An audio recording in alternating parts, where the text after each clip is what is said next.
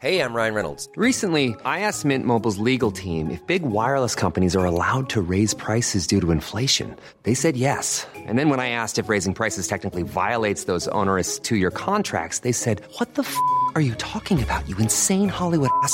So to recap, we're cutting the price of Mint Unlimited from $30 a month to just $15 a month. Give it a try at mintmobile.com slash switch. $45 upfront for three months plus taxes and fees. Promo for new customers for limited time. Unlimited more than 40 gigabytes per month. Slows. Full terms at mintmobile.com.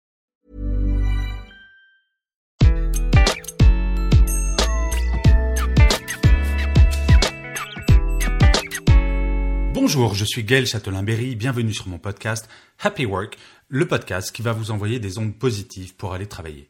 Alors pour cet épisode, mon podcast ne se sera jamais aussi bien nommé.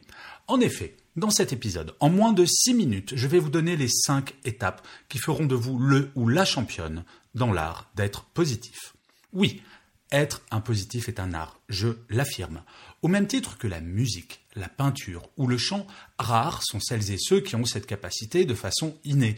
Bon, après tout n'est pas Mozart qui veut, mais bonne nouvelle, sans forcément être un virtuose du positif, cela s'apprend et ce n'est pas si compliqué, croyez-moi.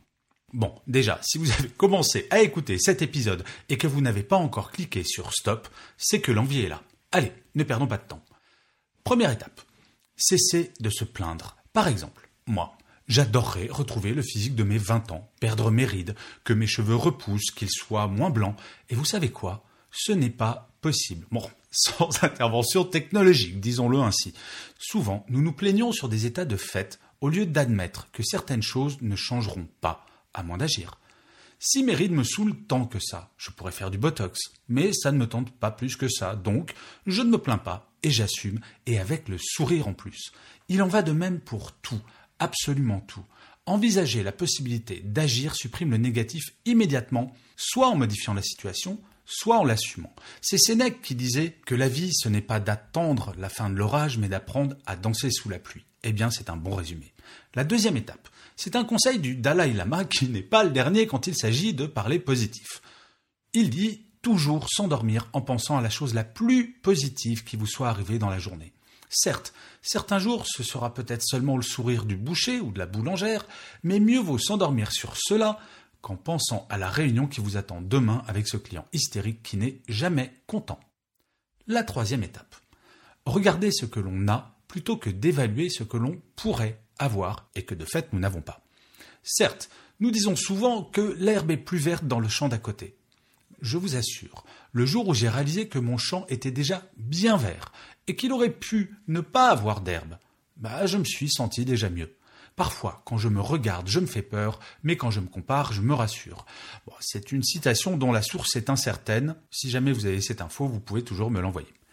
La quatrième étape. Supprimer autant que faire se peut, tous les jours, tous les mots et expressions négatives de notre vocabulaire, comme impossible, je n'y arriverai pas, je suis nul.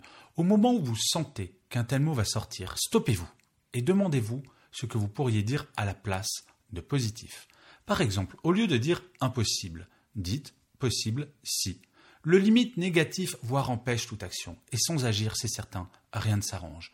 Un autre exemple, au lieu de dire Ah, c'est pas mal ce que t'as fait, dites c'est bien. Ou au lieu de dire Ah, c'est pas moche, dites c'est beau.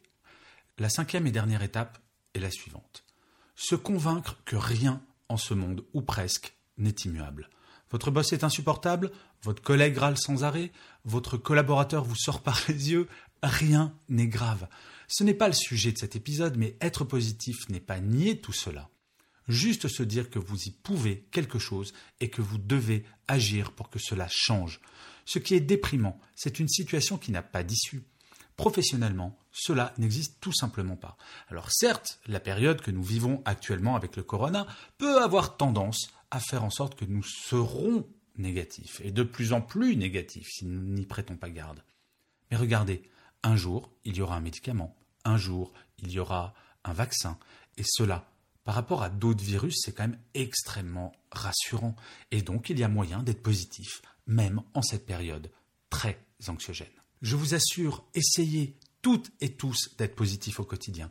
Cela ne veut pas dire mettre un filtre rose sur tout ce que vous croisez, juste de se convaincre que ce n'est pas votre mission que de supporter la misère du monde pour le compte d'autrui